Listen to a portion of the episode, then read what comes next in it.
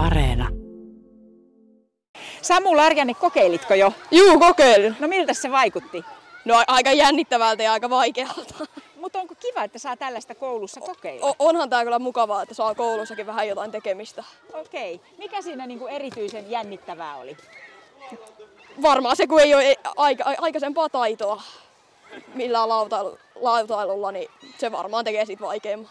Harrastuskoordinaattori Niina Heikkilä, millä tavalla demotour ja sitten taas ihan lähellä harrastaminen liittyvät toisiinsa? Eli tämä demotuuri tuodaan nyt tänne yläkouluille, että yläkoululaiset innostuisivat tästä harrastus- ja lähellä toiminnasta. Esitellään näitä tiettyjä lajeja, mitä olisi mahdollisuus sitten toivoa tähän harrastus- ja lähellä hankkeeseen. Minkälainen palaute on ollut? Palaute on ollut ihan loistavaa, eli nämä oppilaat on tykännyt ihan älyttömästi. Opettajilta on tullut tosi paljon positiivista palautetta ja toivotaan, että jatkossa voitaisiin tehdä jopa vielä suuremminkin. Eli tarjottaisiin kuin jokaiselle luokalle, jokaisella yläkoululla. Että nyt on suunnattu osassa kouluja vaan tämä kiertue seiskaluokkalaisille ja tavoite olisi, että sitten pystytään mahdollisesti tarjoamaan se kaikille yläkoululaisille. Juuso Suuronen, mistä tässä on kysymys tässä demotuurissa? Promotaan niin meidän sisältöjä ja sitten Hillin, eli harrastus ihan lähellä hankkeen sisältöjä tässä. No meillä on VR-graffitti, eli VR-laseilla pääsee maalaa graffittia, koska ulkosäät on hieman vielä liian kirpsakat siihen. Ja sitten meillä on DJ-pisteitä ja tämmöisiä rumpukoneita ja syntikoita ja pääsee tekemään visuaaleja, videotykillä ammutaan seinään. Ja sitten meillä on vielä ulkona snowskeittaamista tuolta Pinnaskeitin Viljon pitämässä meille erittäin hyvää snowskeittipajaa. Eli kaikki on tällaisia selkeästi nuorisokulttuuriaiheita. Kyllä, joo, ja semmoisia, mitä, mitä niin kuin vähemmän on päässyt täällä kokeilemaan, ja nytkin meillä on näitä pajoja, ja sit näillä houkutellaan sitten näihin, näihin niin kuin kävijöitä.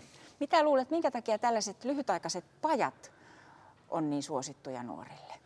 Näitä mahdollisuuksia Hämeenlinnassa ei hirveästi ole, eikä kyllä niin kuin harvassa, harvassa kaupungissa muutenkaan, että tuotas, tuotas näin niin kuin esille ja lähettyville, että pääsee kokeilemaan vapaasti. Mm.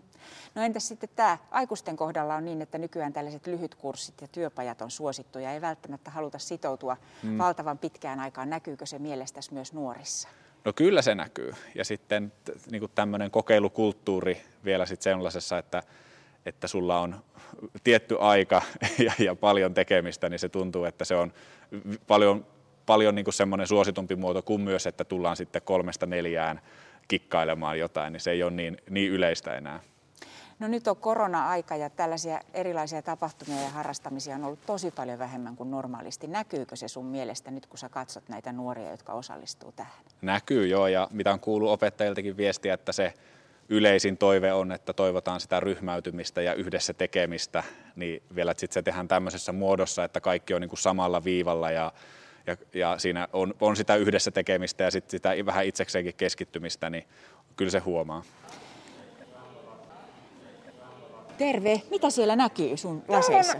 Öö, Tämä näyttää vähän hauskalta paikalta. Tämä on vähän niin kuin skeittiparkki. Sitten mulla on tämmönen spraymaali. Eli sä niin kuin muka, sä virtuaalisesti maalaat? Kyllä, No minkälaista väriä nyt tulee? punosta. Okei. Täällä on punainen ympyrä. Käsi liikkuu tässä. Nyt se osuu seinää. Onko hauskaa? Joo, tää on tosi hauskaa.